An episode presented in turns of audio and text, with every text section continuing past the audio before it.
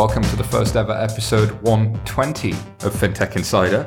We're coming to you as always from Level 39, and of course, we're in London, the heart of FinTech. We've been downloaded in 111 countries, and not only were we the number one business podcast on iTunes in the UK, in the past week, you made us the number one podcast overall. Our listeners are the best in the world, and Jason clearly agrees with me.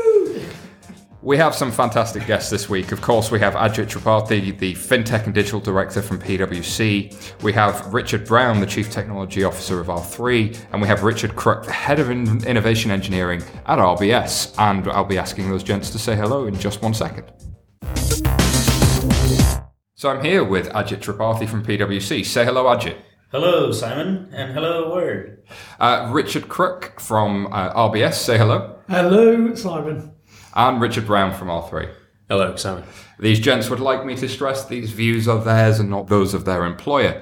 Alrighty, this week we've got a wonderful selection of stories for you, but we'd be remiss if we didn't cover what happened in the US. There is a new president, President Trump, um, and there are some interesting things. And there's a story here on Business Insider about what the Trump presidency might mean for US fintech. Ajit, you had some interesting comments really around what financial services might be reacting to. Um, let's cover your thoughts on that first, and then we'll jump into this story properly. Definitely. So, thanks, Simon. As somebody who comes from a Wall Street background, for me, there is one upside to Trump's presidency, and that is we might see a little bit less regulation going forward. He might even roll back some things like the Volcker rule and SIFMA's, uh, what do you call it, the fiduciary rule. So the Volcker rule bans proprietary trading by uh, by banks, right? So if you have a bank holding license in the U.S., you can't engage in proprietary trading. Now the uh, the rule started out with a one line statement, but it ended up being 600 or 700 pages of text, legal text that you actually had to follow and build a lot and lot, lots and lots of metrics and control procedures and paperwork and policies that you actually have to write to adhere to that rule. Now that has taken, uh, at least it's my view, that that rule has taken a lot of liquidity out of the markets, and it's causing. Pro- uh, I mean, it's it's it's probably better for stability, but then it's causing overall lower liquidity because banks are trading less, which means hedge funds and asset managers also have uh, less uh, to trade against, and that means that the financial industry as a whole or capital markets as a whole are making less money and investment banking is uh, structurally unprofitable, not just for this, but also for other regulations that have come through. Now, if you live in the US, then there are 50 states. Each one of them have their own rules. Uh, there are six or seven uh, predominant regulators, and those guys have their own rules. Uh, if you, if uh, the, the, the, last thing you want is any more regulation. And uh, Donald Trump has, and some of the GOP guys have promised that they will unwind some of these rules, and they've been quite vocal about it. So as a as, as a banker, as, as an ex investment banking person, for me, this is really good. So, so Everything else is bad. there's, a, there's a slight shining light there in the uh, in the dark night that is right. Trump being elected. Uh, a light in the darkness. There's a couple of things here in the article itself. Um, one of the suggestions is that there's less chance of fintech specific regulation. Prior to announcing his economic plan in August, Trump repeatedly called for the scaling back of Dodd Frank, suggested abolishing the Consumer Finance Protection Bureau, the most fintech friendly of US agencies. Uh, and he's also said he will issue a temporary moratorium on new agency regulations.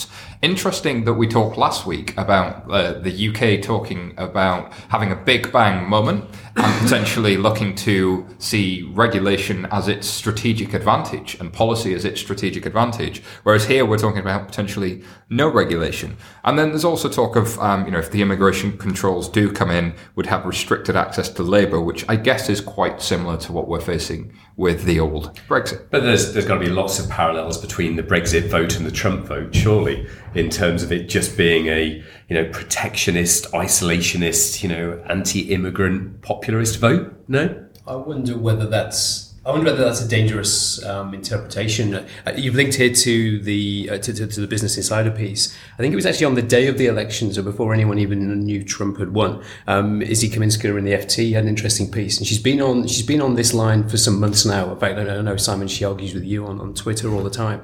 But uh, but her argument is a lot of the not just fintech, but a lot of the, the, the West Coast tech startups, a lot of their business models that are driving huge amounts of you know, huge amounts of consumer surplus. You know, you can get better accommodation at lower prices prices, you can get better um, transportation services at lower prices. But she's pointing out there's a flip side to that, which is you know, some people lose their jobs, some people um, do less well. And, and if you zoom out from that, there's an argument that, okay, there are winners from trade, but there are also some losers from trade, there are winners from technology, and there are some losers. And if you believe, and you may not believe this, but if you believe that one aspect of Trump's win was the people who ultimately are on the losing side of free trade and um, immigration and, um, and new technology. Their voices have now been are now roaring and have been heard. I'd be thinking if I was trying to get funding on the West Coast from VCs for a business model that that that tried to do what some of these other firms are doing. I'm just wondering at the margin whether the, the direction of travel from, from, from Washington will move against those types of firms because that's what Trump says he's he's if he delivers that's what he says he's trying to go against. So so so I think there's something to watch there. The article, I mean, the article talks about you know there might be a reduction in uh, fintech investment, but the the markets always don't like uncertainty and the equities market is, is always the, the canary down the mine, and it shook off the Trump presidency election uh, result quite successfully, and that has to be a great sign, and that's a trickle down that you will see into the fintech investments, which is a good sign for all of us. I, think any any reaction will be um, short, should we say, in terms of doing it. And these things will have a way of recalibrating themselves, won't they, in terms of where we are.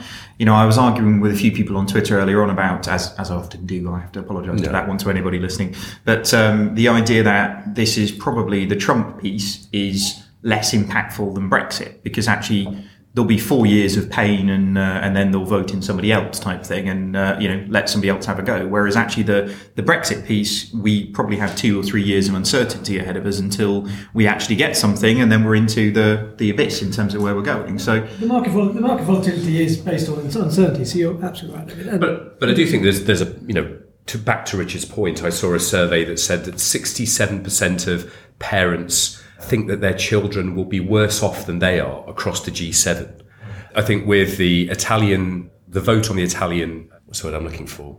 The, the referendum. The referendum. yeah, on their constitution the French election, a variety of, of sort of big votes coming along, if 67% of parents really do think their children are going to be worse off and they're voting for something else, and whether that's driven by technology or macroeconomics or globalization, that's a that's an uncertain world we're looking into in the future. And it's it's it's, it's fascinating. I was, I was, because it's it's often that perception is often untrue in, in absolute terms, but relatively people feel that. I was I read a sort of fascinating tweet. I think it was from, from Benedict Evans of, of A16Z on the way here, where he was tweeting adverts from 1985, um, Personal Computer um, magazine in the US, for what, what you could buy and what it cost. And one of the things he tweeted, I think it was in today's money, $135 for this, this chip and expansion board you could buy for your PC that would allow your PC to remember what time it was from when you turned it off to turn it on again. And that was $135 just for that feature. So, so clearly we are unbelievably better off now than we were then. So this idea that people's children will be worse off on its face, absolutely, is just manifestly untrue but relative to them in terms of their social standing and relative to their peers, that's what people worry about. I think. I think Richard, uh, there is a question out there whether. Uh, you know, moving from the coal mining era of Margaret Thatcher to the services industry that we see in England today, uh, we are much better off. But going forward with a much higher degree of automation with AI and robotics and and, and blockchain and other technologies, will that still be the case? Is is, is a question I think that's worth asking. I don't know. When everybody gets rid of all the menial tasks that nobody needs to do, and we could just kick back and uh, chat about what the robots are doing in the next uh, next revolution, that sounds like quite good fun to me. But uh, the the argument always descends into what does humanity do, doesn't it, in terms of where we are? Mm-hmm. There's a piece of work um, Cambridge are doing, uh, Cambridge Institute of Manufacturing, looking at how do you rebalance the economy to a net exporter. In other words, the UK current account is uh, is negative largely because we import more than we can produce. Um, we import more than we can produce because we don't have a manufacturing base. We are a services economy. And one of the things they were looking at is do things like uh, additive manufacturing, 3D printing, blockchain and IoT allow us to relocalize manufacturing. The UK has been historically very, very good at the F1 stuff, you know, really cutting edge stuff. Can we start to see relocalizing manufacturing, creating marketplaces around manufacturing as being something new? So maybe there's opportunity there at the end of it, but I saw a great stat on Twitter. And again, I'll, I'll try and cite the source for the show notes where they showed the average income of the middle class in the US in 1985 to 2015. And on average, uh, you know, if you're earning less than $65,000, your income was down 59% uh, or 52.9% in real terms. So no wonder people are feeling it. Globalization hasn't been good for everybody. And to Izzy's point, has Silicon Valley caused it? I don't know if it's caused it, but it's certainly exacerbated it. Another way of looking at that is, you know, the speed of change. It's not the velocity; it's the acceleration. It's getting faster. It's getting and, faster. and if you want to blame fintech, now the fintech industry and, and, and, the, the likes of us around the table are making this quicker. Mm-hmm. So the, all the things you just talked about, Simon, you know, th- that's making it harder for people to move forward. And if we do it too quick, as the, the old Indian uh, says, says you, you want to be looking back two years and nothing's changed. You want to look back seven years and everything's changed. Well, we've probably passed that point now. We are moving at such speed. We are dislocating the electorate, and that's causing this frustration. Yeah, it's very, it's very difficult because we're, we're talking about a, a group of disenfranchised people who have essentially been left behind by all of the things that were advocates for. You know, the, the I'm sure I, I can't imagine that many of us would have voted for Brexit in the same way as if we were all sort of in uh, in America. I can't imagine many of us would have voted for Trump type thing. But um, it kind of feels like we're you know we're definitely at, a point of no return now. You know, the what are all of the people doing that have been sort of disenfranchised by the technological revolution? Well, they're clearly voting for the way it used to be. So. Well, one thing that they'll be doing is building a big wall. You know, we need what we need a president to come in with a massive work creation scheme, some infrastructure that will take a long time and be very expensive. And I think a big wall is probably I think the question uh, is if answer. Silicon Valley can come up with a digital wall instead of a physical wall. Ah, nice. So speaking of what will they be doing, it seems like their Twitter accounts will be tweeting whether they like it or not. Um, there's a story here about uh, the political Twitter bots will rage this election day, and, and it seems like um, more than 80% of the tweets that were happening because of uh, you know, for, for Donald Trump was not happening because of a ground game or a social media strategy involving people, but it was actually a whole bunch of bots tweeting and retweeting the story. Jason, you had more on this. Yeah, well, it's from a, a, a Wired article. And I, for one, welcome our new tweetbot overlords. Obviously, we go back to Obama's election. There was a massive groundswell. Social media really kind of came into its own in, in the sort of Obama years. And I think modern, the, the modern politician is always looking on how to use that and how to move it forward. And, and Trump, more than anyone, went from, you know, nowhere to 13 million followers versus Hillary's 10.2. And this is why Hillary, Hillary was using email instead of using social media. There you go. She lost the wall. But there's a, there's an interesting study by the by Oxford University's Computational Propaganda Project, which just sounds crazy cool. That does sound like an amazing job. So shout out to Sam Woolley. But um, he did a study to show that 80% of Trump's likes, follows, and retweets were automated versus something like 50% of Hillary's. So, um, and he goes on to say a third of pro, pro uh, Trump tweets, try and say that after a bit, and about a fifth of pro Clinton tweets between the first and second debates came from bot accounts, which produced more than 1 million tweets in total. So there's this great, you know, move from, you know, I think it's Seth Godin and Gary Vaynerchuk who say marketers ruin everything. Well, it's marketers and coders in this point because we've moved from this massive public groundswell to now automating that. So it seems like there's a massive groundswell that not only can, uh, you know, your average uh, Twitter user follow, but also the mainstream media started to report on sentiment analysis and volumes of tweets, everything else. So it creates a, a crazy sort of echo chamber of um, social media created by bots, tweeting bots against bots. perception is reality and our robot overlords are changing the future. And, and maybe there's a little bit of 4chan happening here as well and, and that sort of community trolling. Uh, there's some interesting stories on that this week. I guess maybe not for the first time. uh, I guess Donald Trump and I have, have quite a lot in common because I, I discovered I discovered this. well, Richard, that's a process of discovery.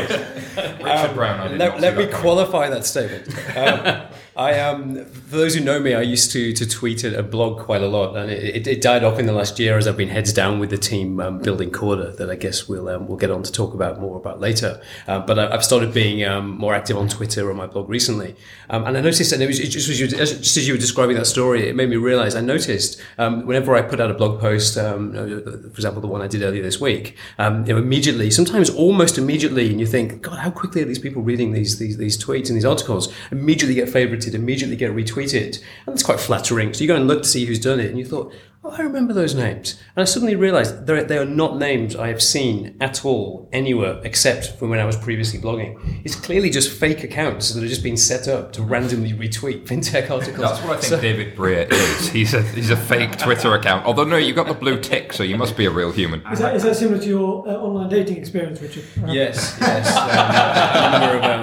Um, yes. I, I guess there is a, there's a point here about online identity because whether it's this story, whether it's bots, the fact that we're not connected, you know, personally to specific social media accounts makes all of this stuff happen, you know, possible from trolling, from, you know, robot, from bot armies tweeting, you know, the same retweets. But I think this is why Twitter should uh, essentially verify everybody to, to your point. So actually at the point where it can be held up as a, a point of identification, then actually that type of thing shouldn't happen other than you know, inane retweeters type thing in terms of sort of doing. Well, you say that. I tried to get myself verified by Twitter a few weeks ago because I thought I better, I better get that blue tick, and I got this really quite disconcerting and quite scary email back saying we we can't verify your identity. I'm thinking, well pretty sure I'm a real person. I'm pretty sure I am Richard Brown. but apparently pinch not. yourself exactly. start wondering, oh, am I Richard Brown? Am I really? Maybe you're Richard Crook. That's it. You're going to go work for RBS. I think the other theme in the in that news article is is around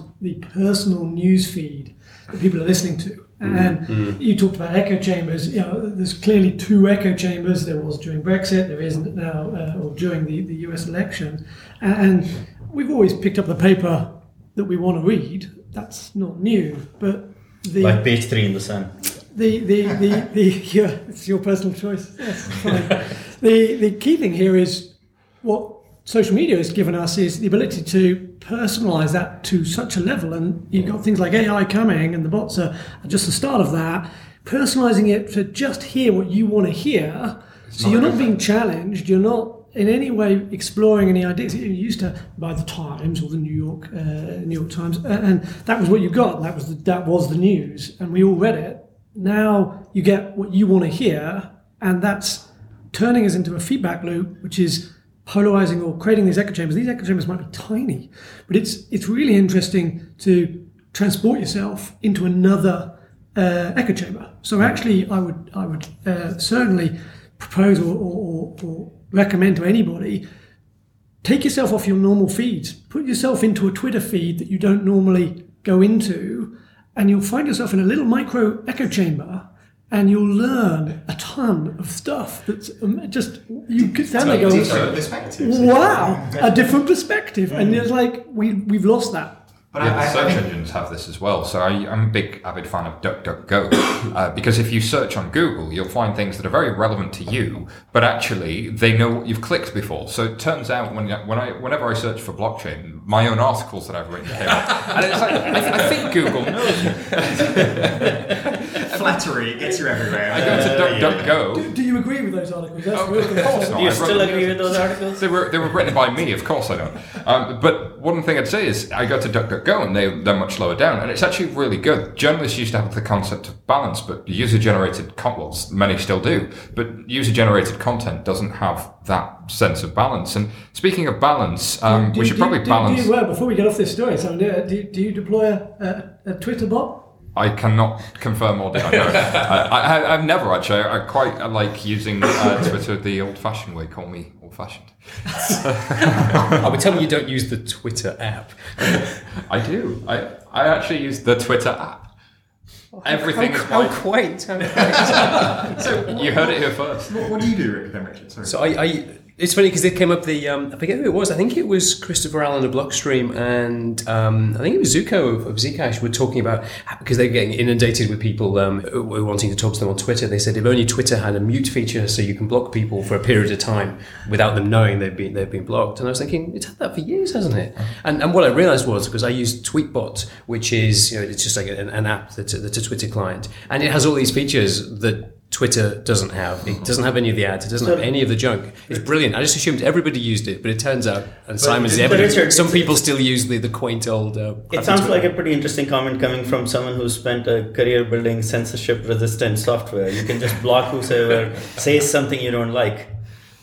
Ask them. I'm not. So, uh, next story up, we've got uh, an exclusive from Reuters. Goldman Sachs considers Frankfurt move over Brexit, sources say. So, um, I guess, David, we've had a lot of stories about Brexit in the past few weeks. Is this is this really Goldman just saber rattling, or are they actually going to go? What do we think here? Well, as you say, I think we, every week we have a such and such is leaving London and heading off to somewhere uh, somewhere more acclimatized to you know fostering sky isn't falling? uh, well, uh, the sky it does feel like it is falling this week. I have to say, with various other things London happening. Bridge. Yeah, but uh, but maybe not the London Bridge is falling down, as you say. So uh, so I, I think this is an interesting one, and it's you know to your point earlier on, Jason, about how many points of reference do you need until this is a trend? You know, worryingly, we're hearing more and more organisations that are sort of putting in a plan B and a plan C. And I think uh, probably given where Goldman Sachs are at this moment, I think that's probably all that they're doing really. You know, they've made pretty clear quotes in this piece in Reuters that actually this is one of many options that they're considering in terms of what they're doing. By no means is their sort of boxes packed and they're, they're sort of uh, taping up things as we as we speak to actually sort of leave the country. But um, I think arguably we'd probably call them pretty irresponsible if they didn't have a, a plan B at this stage, given the uncertainty in the market. Um, and I think probably these stories are going to c- continue to come out until actually we get some serious clarity from the government in terms of actually what this means and what uh, the next phases of uh, the the departure from Europe actually means. Yeah, I mean the the Reuters uh, piece quoted three people familiar with the matter. I love that phrase. They were just familiar with the matter, and they were talking about the fact that you know obviously Goldman Sachs currently relies on the EU's passporting system. Eighty eight percent of their regional employees are based in the UK. And that in order to get uh, ECB supervision, they would have to increase their assets in the eurozone to 30 billion euros. And I think they, uh, it quotes them as roughly having 850 billion dollars worth of assets in London at the moment. So the fact that they've got a vacant floor in Frankfurt, the fact that they could move some assets over, move some people over, and get a different supervision class that means that they wouldn't have to rely on passporting, you know, potentially as their only lifeline. I mean, that's got to be a, a, a smart move. I mean, I mean, it's a strange one because uh, they could also have gone to Luxembourg and uh, done something where they actually book trades in Luxembourg, but then back to back them to London and still get the regulatory approvals in Europe. Now, if they're going to Frankfurt, they still have to deal with the German labor laws and potentially unionized labor. So I'm, I'm not quite sure if Europe is strictly friendly for some of the American investment banks at this time. But yes, you're right. I mean, everybody needs a plan B. I think of it from the from the human aspect. So we you know, we're growing a lot at the moment. We're trying to hire people to uh, add to our team, and we're being really particular because we. Given how just, it's just so complicated the stuff we're building, we need really good talent, and we're hiring in London. It's expensive, but we're hiring in London because that's where the talent is, and um, and, and it sucks in talent from, from all over the world. And, and I have no insight at all into uh, into in, into what the banks are thinking. But I just try and put myself in you know in the mind of someone who's thinking about the location strategy and think about the conversation I'd have with my team and said, right guys, okay, I know you like London. You know, there's the nightlife, there's all the things you can do, all this stuff. Well, there's this there's this city in Germany. I mean, it's not quite the same as London. But the nightlife. I'm not. I, I, I, I, I don't see how that conversation ends well. I, I'm, I'm, yeah, I'm, I'm not moving. It, it's difficult. I guess it's like where a head office is and where their staff is are, are sort of quite separate terms. Yeah, aren't that's they? fair. We, we can definitely sort of testify that uh, that Berlin's a quite nice place to be as well in terms of sort of doing it. But um, uh, Brexit probably won't be the reason in the next couple of weeks that you uh, up sticks and move. So. Absolutely, but uh, we do need a higher form of intelligence, according to Bank of America, or at least there's an article here from Bank NXT that says Bank of America's new chatbot is a higher form of intelligence. And I think, Jason, part of the reason behind this is they're saying the chatbot is actually predictive. It's trying to predict what you need uh, before you know you need it. If your credit score is getting lower, or you know you're about to run into some financial problems, and you've often talked about being more like a good waiter than a bad landlord. is this? Is this? I am learning. I'm slowly learning. Is this an example of that, or is this just a gimmick? Um, So they, they talk about Erica, and I'm fascinated by the fact that Siri, Cortana, these are all women. Like, when where's the where's Is the male? sexism there? I think so. I think there really is. But it's a new chatbot from Bank of America. Trump has something. Uh, and there's there's two sides to this because on one uh, it seems like a a convoluted story because on one side they're talking about conversational interfaces, they're talking about chatbots. On the other side, they're talking about that rich, intelligent notifications, prediction side of things. Um, and and I think that those are two sep- two very separate things. You can deliver them both both just as well without each other. Um, so I'm on one hand, I love that some of the stories that they bring up around, uh, you know, watching transactions come in and saying, uh, you know, that's too expensive, that looks a little bit dodgy, you're going to run out of money by the end of the month, and all of that sort of predictive banker in your pocket kind of stuff. On the other hand, I don't think building intelligent chatbots into apps is the way forward. You know, conversational interfaces when they work at, at their best are very much almost an alternative to uh, going into an app to do things. You know, you look at the Amazon Echo, you look at Siri, you look at um, uh, uh, the Google Assistant. And really, you see things where actually you're in a particular context and you can get one of a variety of services to activate and do a fairly simple job.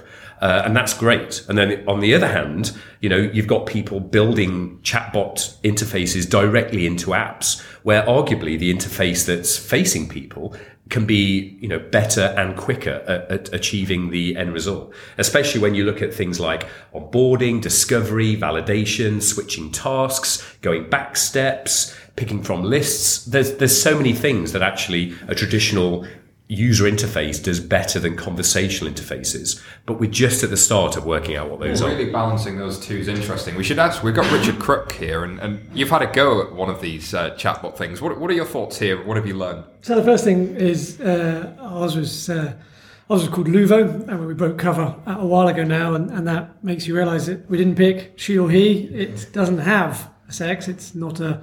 It's not a. It's not a human. robot. It's a robot. Um, and actually, we we learned quite quickly that you, you, we do a, a one of our innovation spikes. We four days build a trading bot, uh, uh, an AI bot um, backed into IBM Watson. I don't think that's any secret, and it responds, and it responds quite well. Uh, I think actually that's where the journey only starts because it's quite easy to build a, an AI bot, uh, chatbot. It- It's actually very difficult to train it. Um, and the first lesson we all got a good experience of is when uh, one of the engineers said, "Oh, I'll tell you what, we'll, we'll, we'll put it out there and it'll teach itself." To which Microsoft did it just before us, a- and their bot within two days became a racist. So, uh, not entirely think the crowd is a good thing here. So you then get into a really interesting conversation around uh, who's going to train this bot, and you've got to go through that. Who's training the trainers? Who's our best assistants now? And that's actually a really lovely social conversation rather than technology conversation. Richard, surely it's the customers who are the best trainers, aren't they? Because think about it this way. So I've been married a long time, right? And uh, over a period of time, I've learned to almost predict uh, what my wife is thinking, and definitely the other way around, right? So you, she almost almost knows what to expect. So I mean, that's how humans respond. We learn, and we have patterns, and customers have patterns. They have problems they struggle with. Why would you? Why wouldn't you learn from the history of a customer's interactions and predict what they might be facing and how what's the best way to So respond to them? The issue is you need a large data set, right? I mean, you look at Facebook's data set; it's it's one and one point two billion people. Every conversation they've had for the last ten years with each other. How do you get that? As you know, where are you capturing that amount of data with which you can teach an algorithm from? If you're Bank of America, do you have that data as and, and it gets better with time as you interact with customers. But context, context. Every time someone comes up with AI and chatbot, context is the key word. Right? We, we're learning about natural language processing and whether it gets it right or wrong. Intent and, and content always easy. Actually, It's quite quite easy. Some of the, the, the AI algorithms are really good at that now. But you know, I'm currently having fun with Alexa, mm. and, and the the interesting thing there is as you give it context, it starts to make the conversation a lot more human. And that's actually the hardest thing that we've learned. And the, the it always goes back when we're back now around a big long cycle. I only have to remind the group here about Paperclip and Microsoft's Paperclip, and, and, and there's big broad smiles. As we used to open up a Word document. It's like, "Hi, how can I help you?" And it's like, first thing you can do is go away. and, and there's a balance here to be had. So, so some some customers, you know, love That that. in stores as well. Some people absolutely hate it. There And are a we've got up- generation of people coming to the workforce that have never used Clippy. They have missed out entirely if you've not dealt with Clippy and Oh, I Microsoft. worry about the uh, Richard talked about the social aspect. Uh, I wasn't paying attention, so maybe these people I was talking, I was I've been talking to um, to get my broadband fixed were um, were, were chatbots, but um, but maybe they weren't. And because like it's like most people, I've got loads of tabs open at once, and I think banks and service providers haven't realised the the impact they're having on the psychology of their customers. So I open a chat, I start talking, I, I flicked away to, talk, to look at something else, and like half an hour later, I remembered I had a chat open. Immediately, the, the guilt running through my body is I thought, oh my god, I've left this this, this this poor assistant just waiting on my response. I bet they can't hang up. I bet they're not allowed to hang up until I go back. So all these customers around the world feeling guilty that they've not been responding to this fake human at the end of the chatbot. But then the other thing is, uh, I hate um, IVR systems, and I suspect I'll grow to hate chatbots. But at least with IVR systems, you can just mash the keypad. You hit, hit, hit keypad, you hit star a hundred times, and eventually you get through to a human. Once you press in a chatbot to actually get to a human, there's like there's some special key, keyboard combination. And my, my worry is that if people knew that they were talking to a chatbot, they would behave a little bit worse than if they knew that they they were talking to a human. Yeah. And that would affect the behavior of the chatbot. I think people do that in IVRs though, don't they? So Right. the minute you know you're talking to an IVR, suddenly the really Oh, the yeah. really quaint English accent in me comes out just to make sure that I actually get through that IVR. You know, it's like a it's a bar of Englishness, isn't it? But- But, but, but almost tying it back to the Trump story, what you need is your own chatbot to interact with their chatbot, and then you know away it goes. It can be uh, you know asking whatever you need for the next three days. It's a matter of time, I'm sure. But David, it seems your strategy is slightly different to mine, which is just to insist. I want to speak to a person. I want to speak to a person, and saying that on loop Mine, until mine is mainly I don't want to speak to a person. I think that's the, the. I'm surprised as a millennial you're not wanting to speak to people less and less. See and less. again, Richard called it. I'm quite quaint in a lot of ways. I, I think that I think we're AI is still in its infancy in terms of what we're doing, and I think things like chatbots are it it it isn't a mainstream thing yet. You know, we're not going to see this being massively adopted yet because actually the technology that underpins it is just not there. It's kind of like trying to, and I I'll have to admit as a as a dad, I have judged my son already on his sporting prowess, and he's only four. And that's probably wrong of me because actually, when he's 15, he might be really good at football, but right now he's terrible. And actually, I think what we're doing with AI is almost judging what AI can do. And arguably, we've done that for uh, quite a few years now. You know, Siri was terrible to start with, but it's getting better now in terms of what it's doing. You know, Alexa actually is very, very good and you can interact with it. And, you know, like I say, the more context that you give to it, the better the response that you actually get to it. So, you know, as these things mature, the experience is going to get better and better and better. Uh, I'd still break apart that sort of chatbot interface from AI, though. I think there's amazing things to be learned from contextual analysis, prediction, the ability to provide services to customers as they need it. The fact that, uh, you know, IBM, amongst others, uh, do great natural language processing and semantic mapping and everything else, you know, is one thing. But I don't think they're, they're arguably, you know, interconnected forever. Yeah, chatbots and AI are two very different beasts, and it's important if you're building something in financial services, you're keeping those two very, very separate. And it's also important if you're in financial services that you're really, really caring about cybersecurity. Um, recently, we know uh, you, it might not have escaped you that uh, Tesco had a, a rather sizable hack. Um, but this Bloomberg article here, David, saying this is a warning for fintech as well. It's not just the banks that are bad. It's it's it's you know, fintechs get hacked too. Maybe there's a warning here. Yeah, I, you know, I feel quite bad for, for, for Tesco Bank because there's been a, a huge amount of sort of negativity around this one in terms of uh, in terms of where we are, and obviously so I guess at the point where twenty thousand customers' accounts are being taken over in terms of what they're doing. You know, cybersecurity is not really a tick box exercise, and I think you know this highlights a massive thing on that that despite what anything that we do, the security of the internet is never going to be there. So um, I do feel sorry for them because arguably this could probably be any high street bank facing into this type of problem, and arguably given the type of um, uh, breach that's been sort of seen here, then this could probably be happening in a bunch of uh, a bunch of banking organisations without us really knowing about it, which is terrifying. So the article here talks about even tech savvy startups have proven vulnerable. Uh, in 2014, payments app Clinkle was hacked, before it even launched. And earlier this year, Utopian digital currency investment project, the DAO, was hacked for around $60 million. So this is the subject that uh, journalists seem to love. I, Richard, you were talking earlier to me about uh, how the DAO is something we've learned from um, and something that the, the blockchain community could learn from. Are hacks always a bad thing?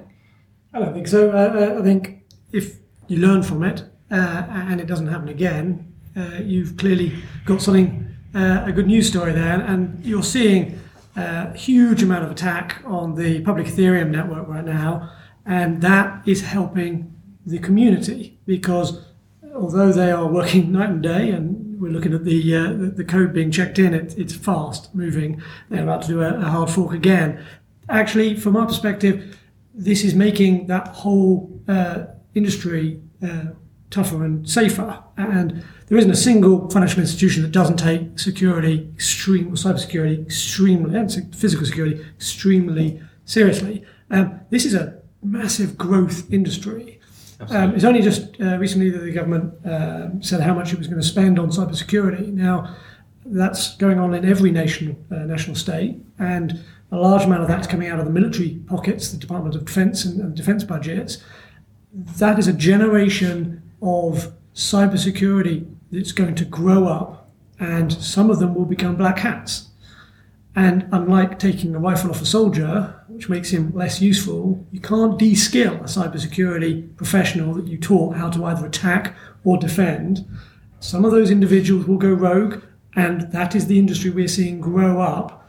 And at the end of it, what we would like to see is much greater transparency. We always want to see transparency around what happened, how did it happen, because the leads into this is more important than what actually happened. How did you get to this space?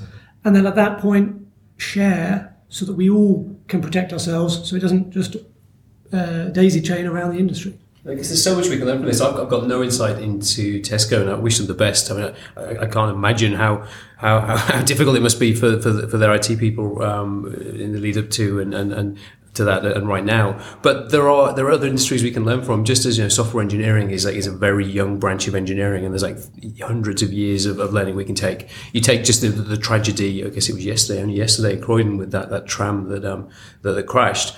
We know what will happen. The Rail Accidents Investigation Board will um, do an investigation, and they will publish a really detailed report, step by step, second by second, of exactly what happened, what was the proximate cause, what were all the things that led up to it, um, and and and that will not happen again. Um, the industry will learn from it, and um, and we'll all be better because there's full transparency, and we need to get to that in technology. But I guess the, the problem here is that unlike a tram that everyone sees crash, you know, a cybersecurity incident that no one sees doesn't tank your share price by three percent. And that actually there are real world commercial shareholder level issues. Yeah, I, I think that there are a few dimensions to this problem. And the first one is that there is a lot of new regulation in Europe right? So I think we're going to see minimum cybersecurity standards across the various European jurisdictions because somehow there is a belief in Europe that writing a rule makes it real. And we are also seeing privacy rules like uh, GDPR, Global uh, General Data Privacy Regulation. And we're also seeing open banking and PSD2. So banks are being asked to open up their infrastructure through APIs, and they're also being asked to protect the privacy of their customers. And those two things are particularly hard when you're a bank with a 50 year old legacy infrastructure that you're going to build an API around. So I think we are moving in the direction where uh, the regulators are assuming that writing a rule is adequate and and, and not giving the banks enough time to respond to some of those challenges that are coming through. And Tesco is just the beginning, the tip of the iceberg. And I think we're going to see much bigger issues to deal with. I, th- I think the, the interesting thing is usually these types of attacks are going after the biggest payoff in terms of doing stuff. So you know because Tesco is is what is it seventeen percent of the market? I think it said in the article. Then it's interesting that they've managed to infiltrate a bank in this sense. You know, uh, Barclays and HSBC take millions of attacks on, on a day to day basis, and it's not like people haven't been trying to protect themselves. You know, the the article actually references that this year it's going to be well over 700 million pounds being spent by UK banks to try and protect themselves through cybercrime. So if you're an agency or a consultancy out there doing cybercrime, then uh, right now is probably a good time to uh, knock on the doors of quite a few banks because I guess they're going to be well and truly sort of uh, locking down the house right now. So.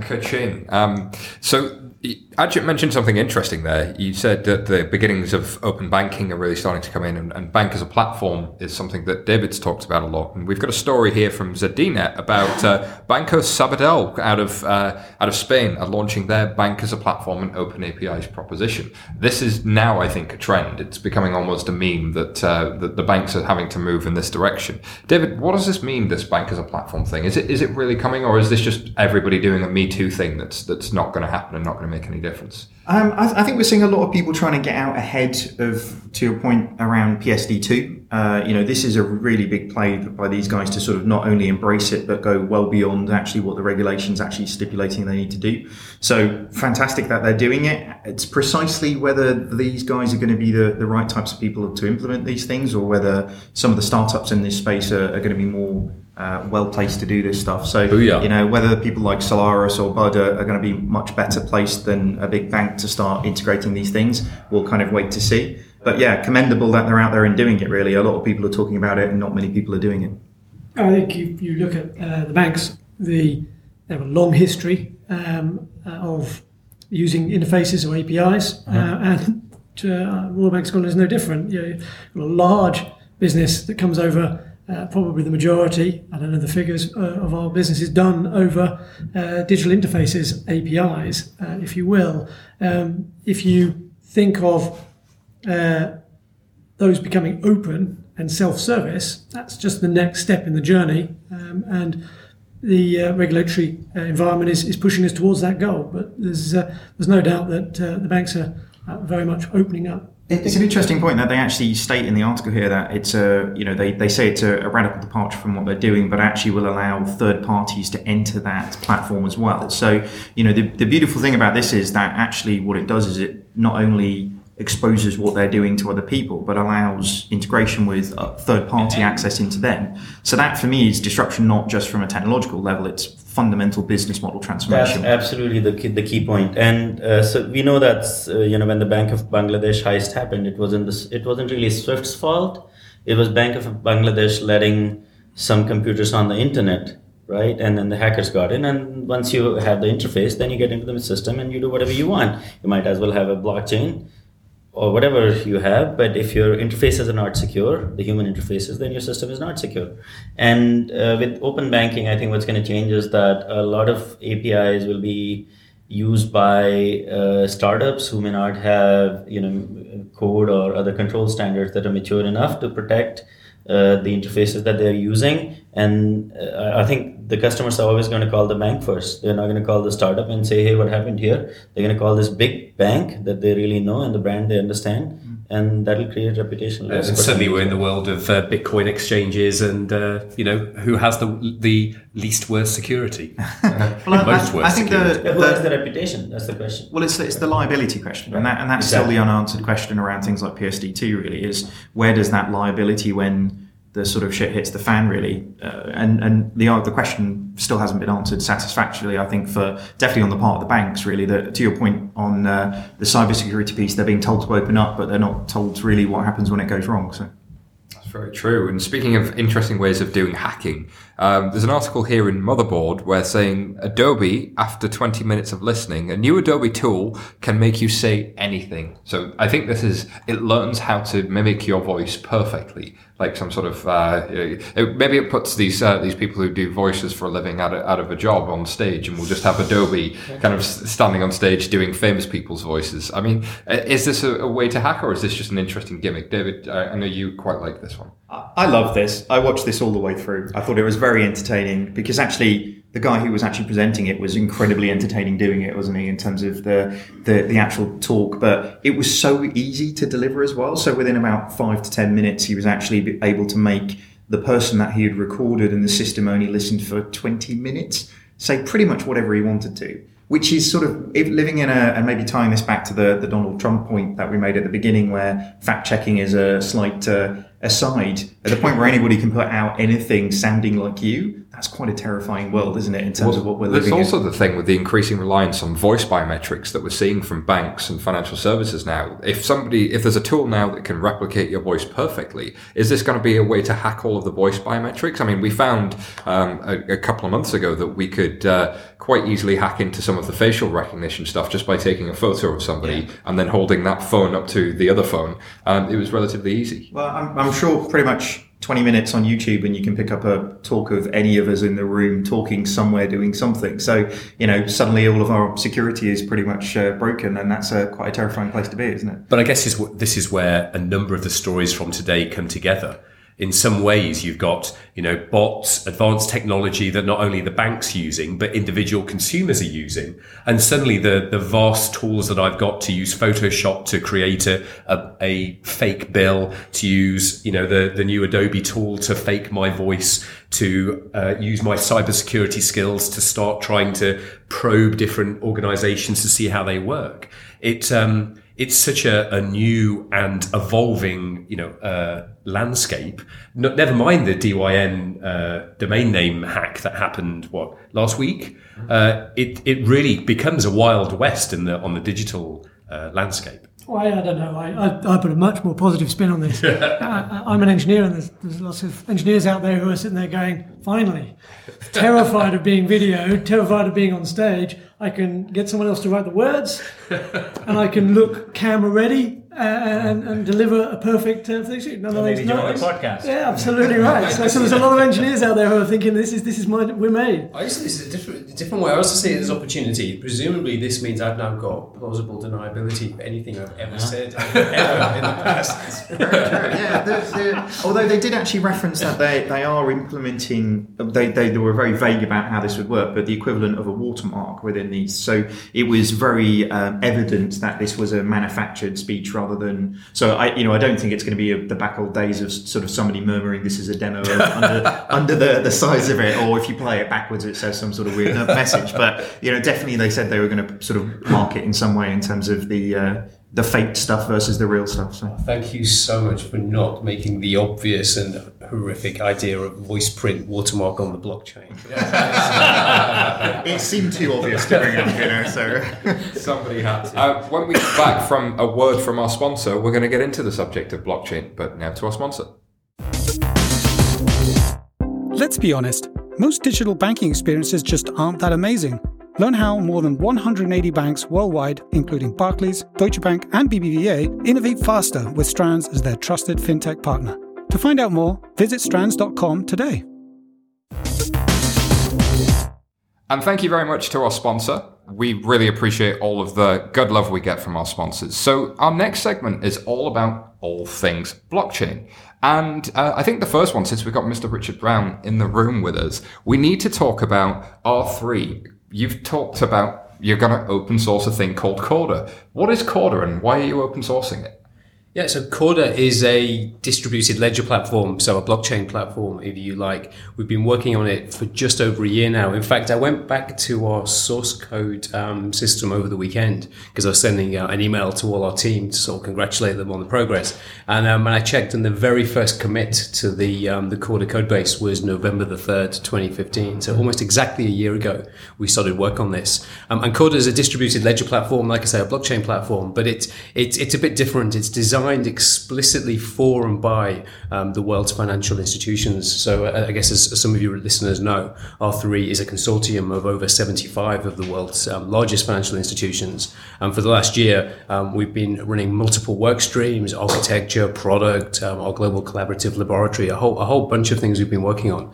Um, but one of the, um, probably one of the largest work streams has been building a blockchain platform from scratch, which is called Corda. And we can talk about why we're doing that later. But Corda, it's been maturing rapidly. Uh, we're really pleased with progress. Um, and as we committed to our members, and as I announced in April, we'll be open sourcing that under the Apache 2 license, and it will be available on November the 30th.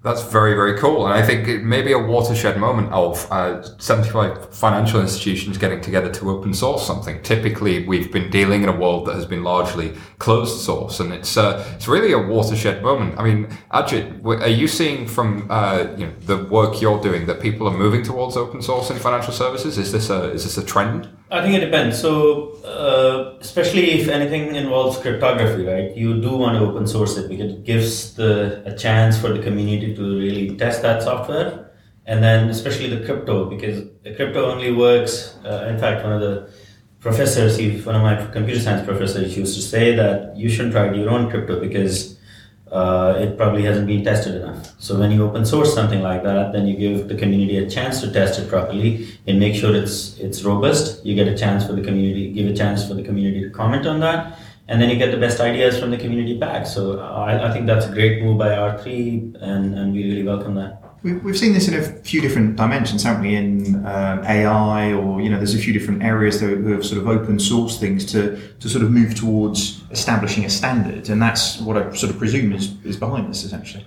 Yeah, I guess I guess that's right. I mean, maybe there's a few things to say there. So perhaps the first one, given he's, he's in the room, is um, uh, Richard Crook, who I'm sure he won't mind me saying this, um, sits on the, the, steering committee of R3. The the senior executive from each of our member banks sits on a, on a governing board, um, and it and it was it was Richard who helped crystallise the mission statement that led to the creation of Corda. We um, the very first actually the very first decision we made as a consortium was to establish what we call the architecture working group, which sounds quite sounds quite dull, sounds quite, uh, quite sounds quite processual. But actually, the architecture working group is this group of like hundreds and hundreds of senior architects from across all the banks. And the mission statement, and it was it was Richard who who um, who, who, who, who crystallized this and, and came up with the wording was to establish the architecture for an open enterprise grade shared ledger suitable for finan- suitable for financial institutions. Uh, I've simplified that slightly, so, but right there, right at the start, was to establish the architecture for an open open platform. It was it was the intention was this would be open from the start, and there are several reasons from that. One is several reasons for that. One is exactly the reason that uh, Ajit mentioned, which is you know, this is this is security critical software. This is this is in, infrastructure that will run across multiple institutions, transferring, controlling, managing huge amounts of value. It needs to have many eyes on it. It needs to be reviewed. It needs to be it needs to have integrity. It's it's fiduciary code. It's managing um, it's managing value. And the other thing is this this software has you know blockchain software in general has has immense network effects. Multiple firms have to deploy it. Multiple firms have to agree to the same standards, and so it's imperative that that's not that the stuff that gets deployed can't be controlled by a single sort of like profit seeking um, organization. We we need this to be something that's inclusive and something that's accessible to a large range of institutions and um, and consumers. So um, it's why not only is it being open sourced, it's why I stress that we're open sourcing it under the Apache 2 license, a very permissive, a very very liberal liberal license. Interesting times. All banks are very proud to be one of the early banks that uh, invested in uh, or signed up to the, the service agreement. And as Richard uh, Brown points out, I think Simon, you and uh, I and, uh, and Richard were around the table, uh, and at times that growing community of collaborating banks, where we recognise that there's only so much fun you can have on your own with a blockchain. Therefore, getting together as a consortium made sense, and uh, at times, that 42 bank steer code looked a bit like a wedding reception, uh, and very quickly the R3 management team have, moved us forward. And we drove out from that and if you think about it from the point of Monty Python, which is what the Romans ever done for us, what has R3 ever done for us, it raised for us a ability to bring all the banks, all 42 of our 75 institutions, up to the same maturity level. Um, we got a finance grade ledger out of it, and we've been pushing hard to uh, to get uh, the Corda code-based open sourced. It's been kind of what we've been hammering away to try and say, get it out. It only works, just as we're hearing, only works if it's open source. Uh, we need the regulators on board, and uh, they've been very successful at their outreach program to the regulators to bring them on board and, and get them part of this journey. And last but not least, uh, the, the lab has seen uh, 50 projects through it now, uh, and probably more. I'm probably behind, mm-hmm. uh, which is uh, a fantastic opportunity. I've never seen that mm-hmm. in my career. Uh, open collaboration between competitor banks uh, on some of the areas which are their revenue streams, because it's a technology which is tearing through certainly the banks and institutions, and it's interesting to see where it goes. So if there's only so much fun you can have on your own, I think there's a good metaphor for this. I, I had an Xbox One for a little while. Hang on, hold on. We're not going there. And I'm not going there. I'm going somewhere else. I've had an Xbox One for a couple of years, and uh, you know I, I had some fun on it. But uh, very, very recently, I got a second uh, control pad for it. It turns out you can have a lot more fun when there are two control pads. But imagine an Xbox without Xbox Live. I think really this whole thing gets better when you've got more people involved, and a network technology by yourself is kind of pointless. It's like having a telephone and having nobody to call. But but to take that um, that metaphor and extend it a bit, obviously there's the Xbox One and there's PlayStation. So when we look at groups and consortia, you know, how does that play in this space? You know, where does Corda fit against against Hyperledger? So first of all, may I congratulate you for pluralizing consortium correctly. So, I'm British. um, so, um, so, so a couple. Of, so uh, there are a few things there. So I, I agree with all of that. Maybe first on what Simon said about the the, the, the Xbox versus the uh, the Xbox um, net, uh, Xbox um, Live network. So, so we, we completely agree. So you know, we want there are network effects, there are ecosystem effects here. We want as many people as possible building on this. We want as many people as possible contributing to it, developing for it. Um, and and it's worth it's worth um, just pointing out that you know we we're not building Corda for the fun of it because we think it's a marginal improvement or it's, it's just a slightly different Me Too to something else. It is. And I think people will be will see this when we release it. It is it is quite fundamentally different in some ways to some of the blockchain platforms. And one of the things that is there are many things that are different, but one in particular is is designed for managing agreements, managing contracts between identifiable parties. The idea is you can use this to you know, to manage contracts, manage agreements. So so as, as, as so just as a matter of fact, it, we need to know who the people on the network are. They've got identities. We need to know that I'm transacting with Richard, Richard's transacting with Simon, and so forth. So, so, so immediately, this is you know, this this has to be a network where we know who the identities are, we know who's connected to it. So, therefore, there needs to be some question about how the network is operated and who can connect to it. But, but to um, so, so, so, so I agree with Simon on that. But to your question about Xbox and, and PlayStation, um, again, this is something that, that, Richard and others have been sort of I guess, um, insistent on and shown great leadership on throughout this journey is that we have to focus just with an insane amount of intensity on, on interoperability. Um, it is not the case that 10, 20, 30 different platforms will get deployed. People simply won't do it. But neither is it the case that one platform will get deployed. There will be a small number and they have to interoperate, and we're, we're maniacally focused on that. So I have two questions on that. And uh, I think about consortia in two ways, right? You can have existing value chains like supply chains, and where suppliers and buyers and let's say Walmart have always been work, working together. And or you can have within industry consortia, and within industry consortia, much harder to manage, right? Because they are, they have competitive dynamics, they have different incentives, and what you've been able to do with 75 different banks, I think, is absolutely formidable. Now, going back to interoperability, so Bank of England came out with the RTGS paper, right? And they said that the next generation RTGS needs to be distributed ledger ready, which probably means that if you have a securities ledger like Corda, and uh, then that needs to be able to work with the payments ledger, which is potentially RTGS. So that, that how do you see? Uh, I think Simon and uh, you should be asking the questions, but since I've got Richard, I'm going to ask it anyways. how do you see that interoperability working out? It, it's it's great that you asked the question that way because I've um, I, I, was joking to a colleague earlier that my um my, my, my, patience for, for abstract abstract questions about interoperability is is um is is, is finite. Whereas you asked a very specific question, which is yeah. if I've got a securities ledger in one place and there's a cash ledger somewhere else, how do they interoperate?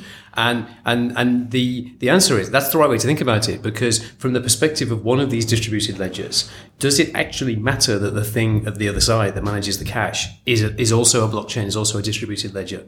Actually, the answer is for many scenarios, it actually doesn't. What you actually care about is if I've got you know, some platform here, my, my blockchain code or whatever it is that's managing some, some subset of the world's securities, if I need to be able to instruct a payment and make sure it happens atomically and make sure I get true delivery versus payment, whether that thing on the other side is a traditional RTGS or it's some bank access over Swift or it's some other blockchain, actually it's immaterial. I still need to be able to instruct the payment, know it's happened, and do those two things at the same time with finality.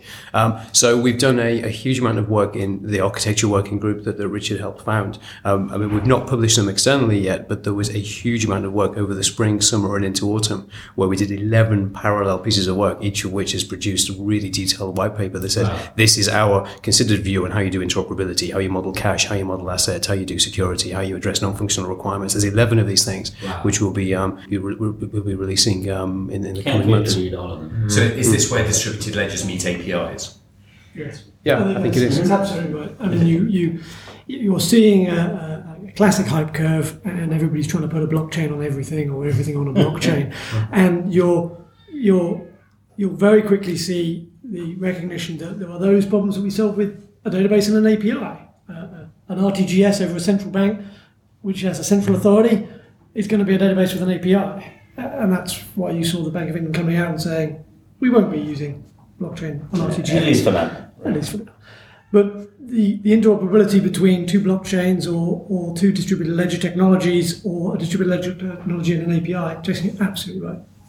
It's interesting then. So blockchain, um, there's a story um, I looked at earlier that was saying that uh, the key with blockchain is to make something people want because blockchain has arguably become a bit of a fetish. But uh, you know, if if you're not getting your whips and chains out, what's the real utility here? I mean, are we solving specific problems um, for specific markets, or is this just is it the panacea that will solve everything?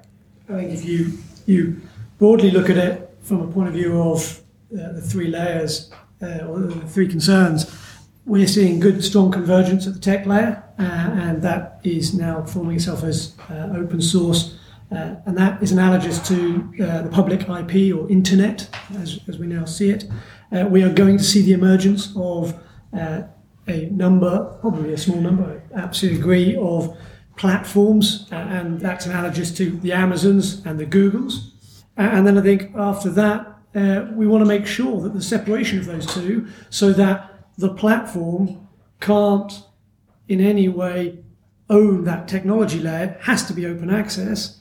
Otherwise, you don't get to see the disruptors coming in later, like the sites of Instagram tearing a, a huge new market open. And that's where, from our perspective as Royal Bank Scotland, as a, as a client and a user of that um, uh, infrastructure, we don't want to make a kingmaker of, of any of those concerns. And, and Richard makes a really good point. You asked about, you know, is the, you know, is this just hype or is this just, um, you know, is this just a world where blockchain is, is, is the flavor du jour? And and clearly there is there is a lot of that. I mean, uh, I um, you know, as, as, as CTO of R3, um, I, I, should be, I guess, the cheerleader for this space. But you know, the amount of stuff that crosses my desk, you know, various articles in various websites, when I read them and I read claims for what blockchain supposedly can do, and it's you just you just you just roll your eyes. It is just um, you know, there is so much unnecessary hype, and it's it, I think it's why we've taken the path we have. And I guess you know the the, the, members will know this, and I've written about it. We we spent considerable considerable time back in September, October, November last year, really just trying to ask ourselves two questions. And it seemed quite theoretical at the time, but it was the foundation of everything that followed. It was to say, well, what, if anything, is genuinely new about this? We can't just accept the hype and just accept that this blockchain thing's cool. Let's go and apply it to finance. You know, that's it's just that would be madness. Um, so we asked ourselves, what, if anything, is new? And then once we figured out if there is something new, what's the relevance to finance? Yeah. a famous yeah. worry wall. Yeah, yeah, exactly. Yeah, if, if I go to Bank of England, and I say blockchain, right? I think I'm going to get a, an electric shock. They prefer the term distributed ledgers, and I think that's that's really important. The distinction between blockchain as one way of implementing a distributed ledger or a data structure, and distributed ledgers as a way of sharing information in a trusted way across a value chain or potentially in a consortium of uh, single industry counterparties is, is a particularly important point. Although it sounds a bit theoretical, I would say that what we are really looking at is sharing information in a trusted manner uh, between counterparties that don't trust each other, and that's not hype. Right? Um, I, think, I, think, we add to that uh, the next layer on top of that, which is consensus. And the whole Indeed. point of a distributed ledger is, I absolutely agree. If you add the extra angle here, which is the test of whether you should be using blockchain or distributed ledgers, That's and, we, exactly and we absolutely agree with you. It's a family. It's a consensus. and if you've got, and one of the best use cases that came out uh, very early on was the land registry. Oh, we should put the land registry on the blockchain. The answer is no, we shouldn't. Definitely land registry. The land registry is a central authority. It tells you who owns which bit of land. It's not a consensus. We're not trying to come to consensus about who owns what. It is a central authority. It will be a database with an API. We may want it to be more efficient and more open. We don't want it on a blockchain or a distributed ledger. So consensus, and you've got to find when you're looking at these use cases, am I trying to get consensus? But so, do you think this this sort of overhype of what it can and can't do then sort of damages the ability to to do the things that it actually can do really well? You know, the, to your point, Richard, we've seen curing cancer, you know, world hunger, all of the above type Driverless things. vehicles. Exactly. You know, so so does does that in any way potentially? You know, we've seen buzzwords come and go in in various different forms, and actually, does this damage the ability to really legitimately move this forward? It, it, it's hard to tell. So I, so I'm, you know, Weird R3. I when you know, through through through through the team that I lead, you know, I'm I'm very clear on how we communicate about this. And you read our writings, you read what we talk about. We don't make inflated claims, and we're very precise about the things we think it can address. Um, I've, I've not intervened in any kind of way to to debunk things that I think don't make sense because I don't have the details. I don't know that some of the things people are, are claiming um, are um, you know what they're doing is, is it's not my position to comment. I'd But- love to but, think you doing that though. Like that would be a good thing to do on Twitter. You could literally spend twenty four seven just debunking stuff that people are tweeting about it. That would be it'd be a fun week, wouldn't it? Yeah, you know, and, you know, after all, you know, arguing with people on the internet is extreme fun. So, you know, so do it, do it, do it, do it on your, do it on your, do it on your days off, I guess. But, but it's, but it's worth just echoing what both Ajit and Richard have said because it, it gets lost in the noise. Is at, at the core of this, it's, it's really quite simple. It's, it's, it's, this, it's the synthesis of what those two just said, which is it, this is all about it, if there's ever a situation where two or more people are recording the same information, it's making sure that they record the same information and that when that information changes, it changes in the same way. So you think, well, where do you have that problem in finance? Where do you have that in commerce, in business, anywhere? It's wherever the same. If you, do any kind of deal with someone, you've got a balance in a bank. Wherever that information is recorded two or more times, distributed ledger technology helps you make sure it's consistent and it evolves correctly, and you don't have this reconciliation nightmare. We're in Canary Wharf here, level 39. I'm looking out. I won't name them. I can see one, two, three, four different banks. I would. I, I would. I I don't even want to imagine how many of those floors are full of people effectively solving the problems caused by the fact that their different banks record the same information in And you different ways in different places. people in India right now. So, Yeah, yeah. But I guess when I talk about distributed ledger with engineer friends, quite often they'll turn around and say, distributed ledger, distributed database. We've had distributed databases for a very long time. You know, consensus, Paxos does that. You know, you want to do distributed databases, why not put Cassandra everywhere? So, um, uh, you know, how do you, and, and personally, I always then look at the, the distributed databases amongst people who don't necessarily trust each other. You know, how would you explain it to that, So you- that engineer? You, you, you've nailed it. So, so thank you. It's almost as if you've just given an advert for, for a blog post I, put, put out earlier this week. But, um, it's, but it's, but it's exactly that point. It's, you know, if you think about how do distributed databases work, you've got a whole bunch of nodes that either all each contain the data and they keep it in sync because of Paxos or Raft or whatever algorithms used, or they keep that each of them's got a, a shard of the data. But, but that whole set of systems cooperate, they work together, and they're almost they are invariably run by the same organization, and they they cooperate to preserve this and maintain this data, and they and they put an access control layer on, around the outside. I mean, the thing I joked about in my blog post was you can imagine they're all sort of shouting at each other how it, it's us against the world. We're we're collaborating to keep the bad guys out, and we're maintaining this data and keeping it coherent. The that is not the assumption with distributed ledgers because each of those those those those systems, each of those nodes, they're not all run by the same organization. We want to have one in that bank, we want to have one in a different bank, and yet we still want them to have the same information in them. But they can't trust each other because you have to. It's, it's the whole trust but verify. When someone sends you data, you have to rerun the same rules to check the data has been processed correctly. So you end up with a very different design. And does that extend then to smart contracts? Yeah, because the smart contract says if somebody says, you know, I, you know, we, I think we've done this deal. You know, we've both agreed that we've got this interest rate swap. I think the, I, I've just seen the interest rate from from from Thomson Reuters as one percent. Therefore, you owe me a million dollars. Okay, fine, but I'm going to check that for myself. I'm going to go calculate it as well and check that I get to that same answer. And we both do it, and we both come to the same answer, and therefore the, the, there's, there's no doubt. it's a spectrum. It's not a. It's never going to be. Uh, it's a broad family, and at one end of that is shared databases. And your engineering friends are absolutely right. Much as my engineers look at me and go, if we put all this blockchain, all these nodes of these blockchains, even if they're run by different banks in the same data center under the same cloud provider, we've basically got DB2, right? so that doesn't that that so you could there's some anti patterns at one end of that spectrum. At the other end of the spectrum, we're talking about digital currencies, which is the kind of the, the, the starter use case that we that this came from, and, and they're very different technologies underneath the covers of, of blockchain versus at the other end, sort of BigchainDB and uh, as we've said, Cassandra. So distributed ledgers is, is, a, is a broad family. At its heart is consensus between two untrusted actually parties. They don't trust each other. You've got to verify them and secure them fine. But they've got to be untrusted. They don't trust each other. Otherwise and we keep pointing this out the internal use cases don't feel very valid. Because somewhere in your organization as i go further up the food chain you're going to knock heads together and go you could do this with a database Exactly. Possibly. I think there is something where, and not the risk of being contrarian, there are reasons why different parts of one organization don't trust each other, and there are reasons why different organizations themselves don't trust each other. Now, there, some of these reasons might be these people aren't allowed to see what these other people see. Now, yes, you could organize that in the database if you had the administrative privileges absolutely right, but for some reason, I think there is something where people like the hack of being able to use all things blockchain. But you don't need consensus for that. What you need is digital signatures and you need the time timestamps, right? But you don't need consensus protocols. But you can see why people go that way through. They want the consensus to hack that way. But that's a really, really interesting thing because uh, I think something that, that drives, uh, something that confuses people the first time they hear about Corda is we don't talk about consensus that much. You know, people say, do you use Raft? Do you use Paxos? Do you use Honeybadger, BFT, and all these different um, these different algorithms? And the answer is you can use any or all of them um, because one, different different problems require different consensus algorithms. And actually the reality is networks need multiple ones because with different business cases. Depends but, the, but, but, it, but it that, that actually t- even though it seems that you think it's the heart of it it actually turns out to be be a detail. It takes but us was, back, it takes us yeah, back Richard yeah, to a conversation yeah. you and I had um, late last year which was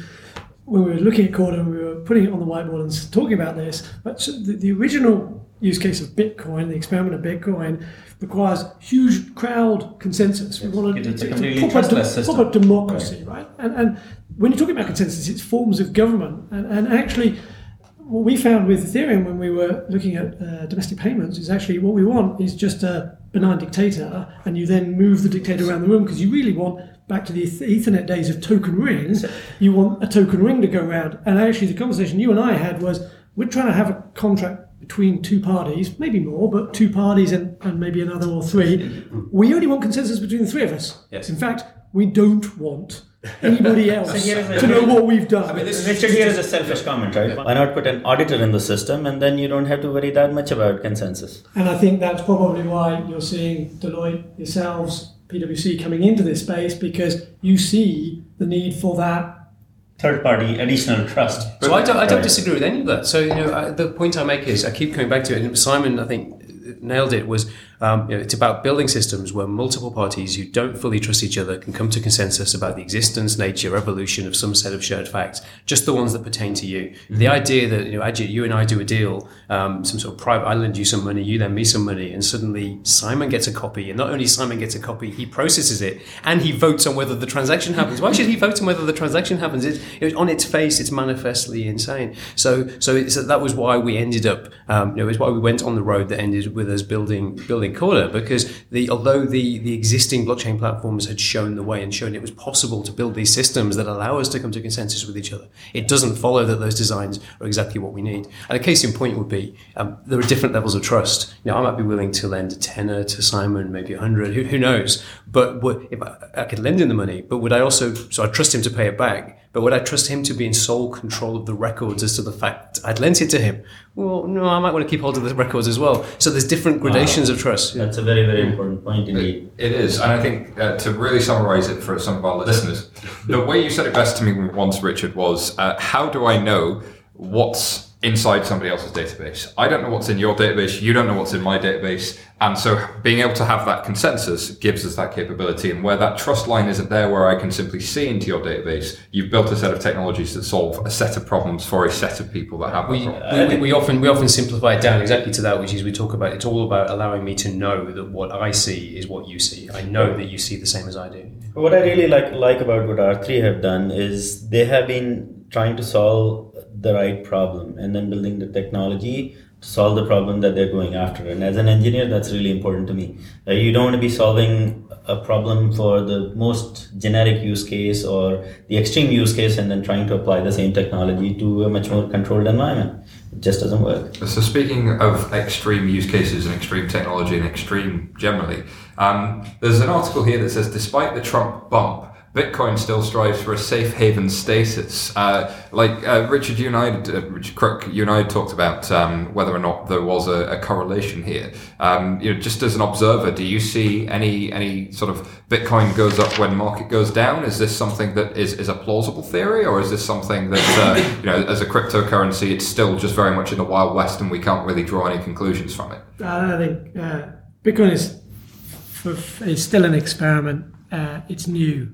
We've never had a digital asset that actually has value. The market uh, places uh, value to it, seven hundred dollars or, or, whatever it is today, at ten billion market cap, uh, and the look that it's correlating to Metcalfe's law um, shows that you know Bitcoin is uh, is starting to mature. That said, it, it's still a currency that is majority owned by a few and that's not the basis of a, a good economy. Mm. And you're not going to see the vast majority of financial services being built upon that type of currency.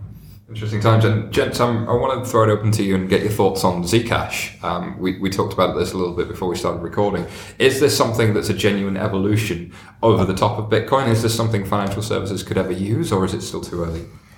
So I I, I, so I guess I'm so focused on, on what we're building, I, I, don't pay as much attention as I used to, to, to what's going on in with the public cryptocurrencies. But, but Zcash is one that got my attention because there's so so so leave aside the obviously there's some controversy around the founders reward and uh, the actual the ceremony you have to go through to set it up. So so I have no idea about whether Zcash will prove to work, whether, whether it will prove to, to be successful. But it strikes me as it's you know the, the, you look on the, the, evolution of you know of, of real real innovation from, from Bitcoin to Ethereum to Zcash it, it does feel like a, um, a, a, big step forward. I met Zooko last year and in New York, and uh, I think what was really interesting from the conversation was that this isn't just about the cryptocurrency or using zero knowledge proofs for in, enforcing sort of some sort of privacy on the cryptocurrency network.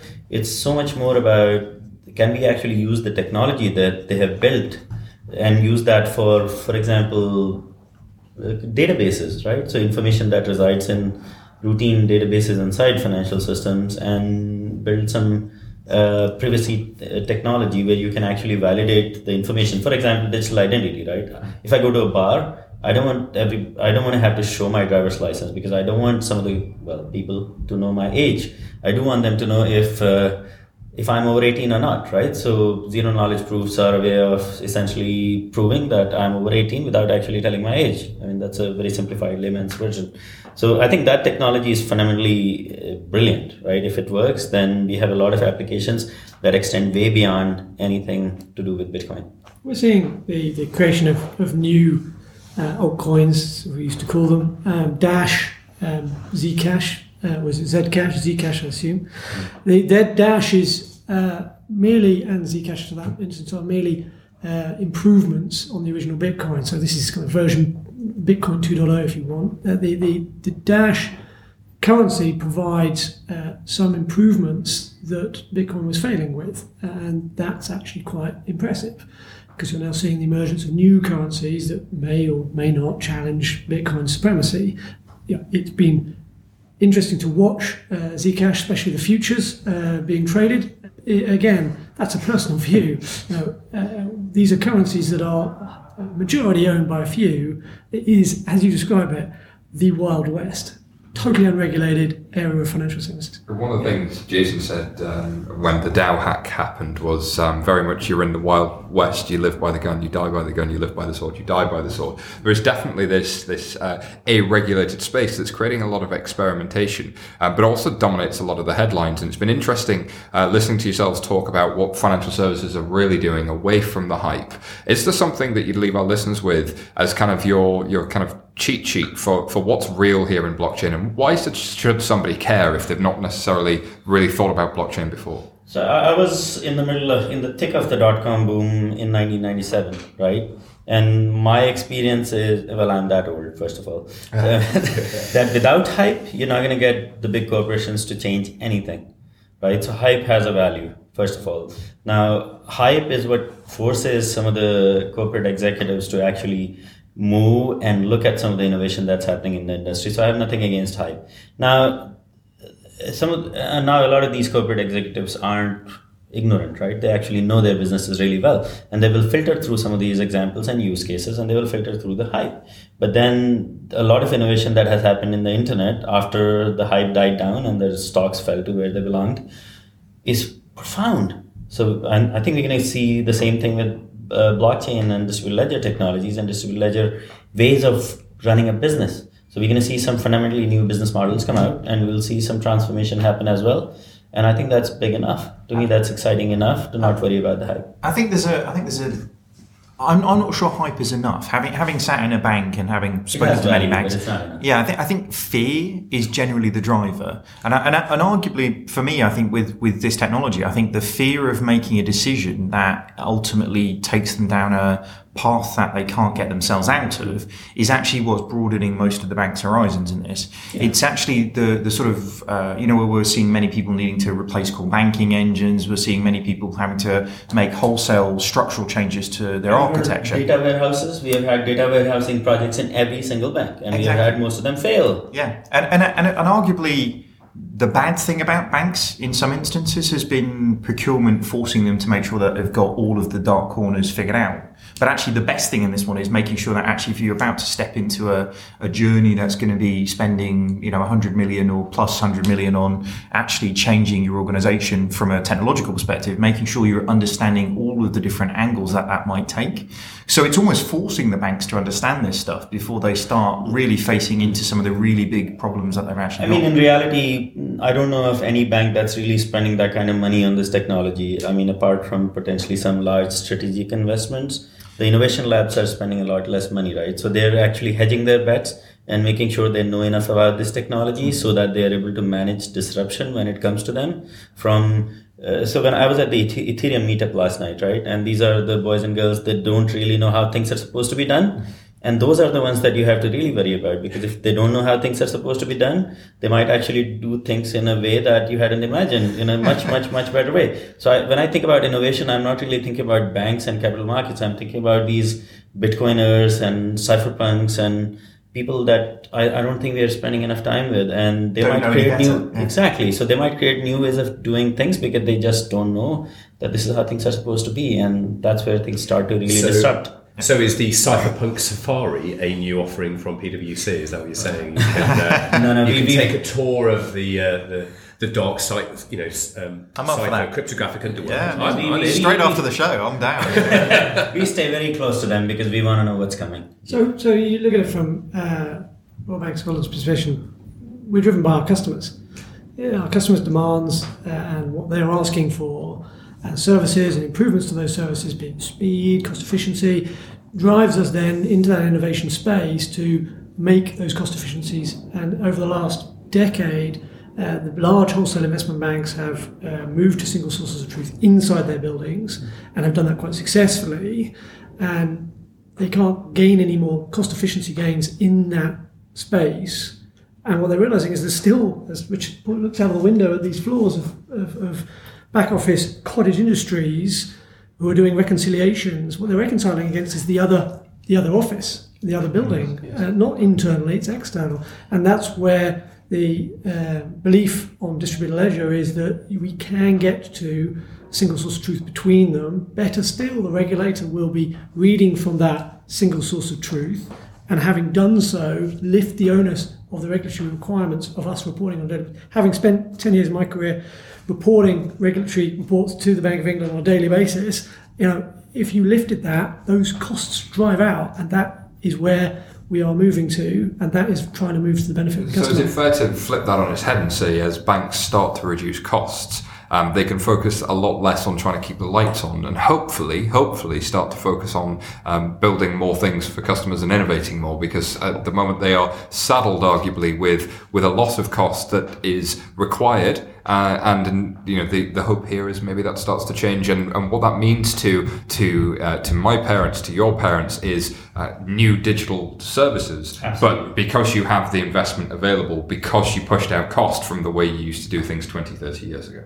It's, I think, quite possibly. I mean, it, it's without wanting to echo what Ajit and Richard have just said. It, you know, if if, if you're an organization who has got people and systems that exist to simply check that what you have in your systems, what you have in your records, what you've calculated is the same as somebody else, Previously, you only really had two levers. One was you could just radically cut costs by outsourcing or offshoring those people and trying to optimize the process, or you would get together and try and build some industry infrastructure and you'd create some some company that that, that you would all agree to trust, and then you'd um, you, you set some sort of central infrastructure. What what um, what distributed ledger is is showing that we might be able to do, provided you've got the right underlying software, mm-hmm. is is know that your systems are correct because by correct by construction, correct by software, they are identical to what what's in your counterparts without having had to go and um, build a central infrastructure that costs money and has to be and has to be governed. potential for disputes yeah. and lawsuits yeah. and audit, reducing the cost of audit and so on. So there's a lot of frictional cost in the system that distributed ledgers can take out.